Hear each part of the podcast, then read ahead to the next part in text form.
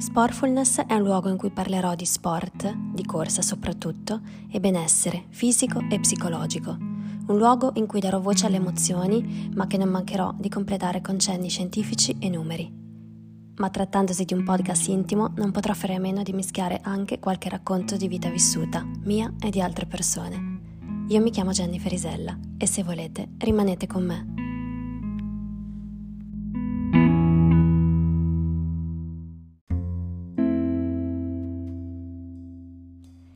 C'è un tempo per correre ed un tempo per pensare. Chissà se volgendo gli occhi al cielo posso vederne un barlume di benevolenza. No, non vedo niente, soltanto le nuvole estive che si spostano lentamente, senza un pensiero al mondo, al di sopra del Pacifico. Non mi comunicano nulla. Sono sempre silenziose le nuvole. Ma io non dovrei alzare lo sguardo verso il cielo. È verso di me, all'interno di me, che dovrei rivolgerlo. Murakami Haruki in L'arte di correre. Per tanti anni ho creduto che la corsa fosse un buon momento per pensare, che durante le mie sessioni di allenamento io riuscissi a risolvere problemi e generare nuove idee e che non ci fosse momento migliore da dedicare ai metapensieri, ovvero l'atto di pensare su se stessi. Ebbene, mi sbagliavo. Recenti studi provano che al di sopra di un certo livello di fatica fisica, e la corsa tendenzialmente raggiunge e supera questo livello, il nostro cervello entra in modalità risparmio, diciamo così, utilizzando quasi esclusivamente le parti utili a compiere l'atto fisico e lasciando perdere tutto il resto, e qui appunto mi riferisco ai pensieri complessi, alle riflessioni, ai metapensieri. Ma allora perché abbiamo la convinzione che correndo tutto si sistemi? Che i nostri problemi si trasformino in opportunità, che la nostra opinione sono i stessi migliori e più in generale sentiamo di aver messo in moto un circolo di pensiero positivo che solo con la corsa ritroviamo? Tutto questo si spiega con la chimica del nostro organismo e soprattutto con la produzione di quelle sostanze che ormai conoscete bene, ovvero le endorfine, che rimanendo in circolo nel nostro corpo per diverso tempo condizionano umore e pensieri dopo i vostri allenamenti. Erroneamente, per un effetto di priming, tendiamo a ricondurre i pensieri positivi all'atto della corsa, quando invece l'azione di pensiero avviene nei momenti successivi ovvero quando siamo, diciamo, drogati di endorfine ed il nostro cervello si è rimpossessato del suo budget energetico da dedicare ad attività cognitive complesse come i metapensieri, le riflessioni o le risoluzioni di problemi. Insomma, correre non aiuta a pensare, ma ci prepara ad uno stato ottimale da dedicare all'attività cognitiva. Il problema però è che spesso dopo i nostri allenamenti ci ritroviamo di fretta, subito sommersi da mille altre cose da fare ed ecco che questa grande opportunità che la corsa ci regala viene il più delle volte sprecata.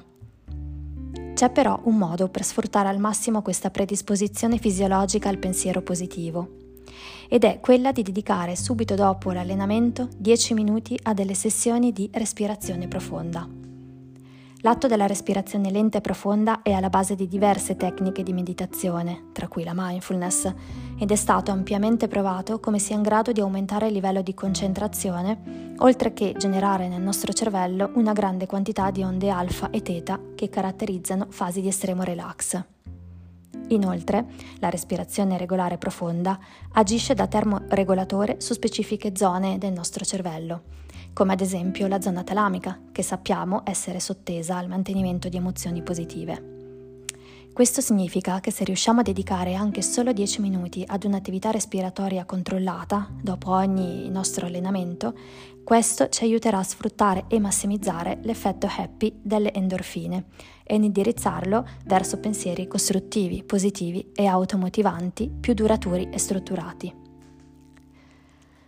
Anatomicamente parlando, i polmoni sono ricoperti di nervi che si diramano su entrambi i lati del sistema nervoso autonomo e molti di quelli che si collegano al sistema parasimpatico sono collocati nei lobi inferiori. Il che spiega perché le respirazioni lunghe e lente risultino così rilassanti. A mano a mano che scendono più in profondità, le molecole del respiro attivano i nervi parasimpatici, che mandano agli organi messaggi di riposo e digestione.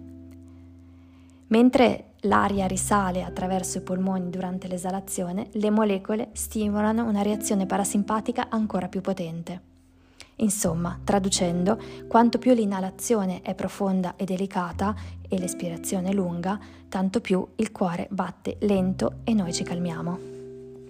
In questo stato l'attività di pensiero profondo e di concentrazione è particolarmente agevolata.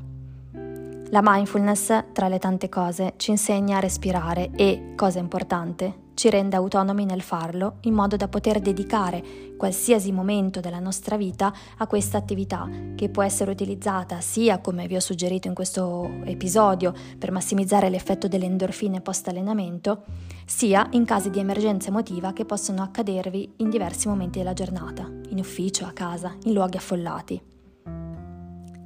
Bene, ora prima di salutarci vi chiedo di fare una cosa. Mentre leggerò un breve scritto dedicato alla respirazione e risalente al 500 a.C., per favore chiudete gli occhi e fate delle inalazioni dal naso lente e profonde, contando fino a tre. Dopodiché fate delle espirazioni altrettanto profonde dalla bocca. Vi sembrerà banale, ma non lo è, perché ogni volta che ci concediamo una pausa stiamo facendo nei nostri confronti un atto di grande amore, del quale essere grati. Bene, Chiudete gli occhi e iniziate a respirare.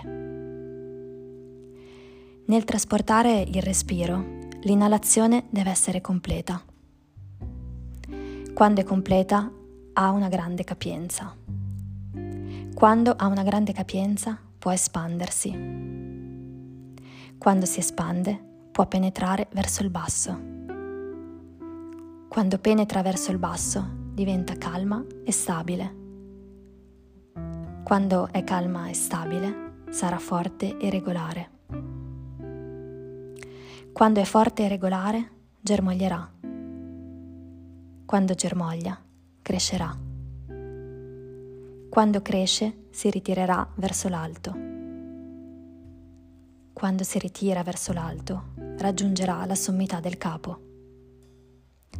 Il potere segreto della provvidenza si muove sopra il potere segreto della terra si muove sotto. Colui o colei che segue questi precetti vivrà. Colui o colei che li avversa perirà. Iscrizione su pietra della dinastia Zhou 500 a.C. Spero che questo episodio vi sia piaciuto e come sempre grazie per essere stati con me.